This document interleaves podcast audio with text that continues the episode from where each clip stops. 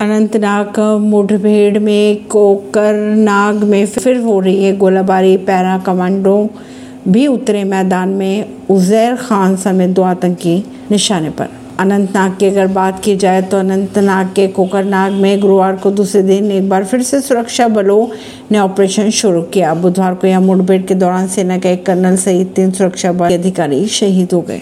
Jammu Kashmir police के अनुसार इलाके में उजैर खान समेत दो आतंकियों को घेरा गया। दोनों ही आतंकी लश्कर तैयबा से जुड़े हुए बताए जा रहे हैं। परवीन सिंह, नई दिल्ली से।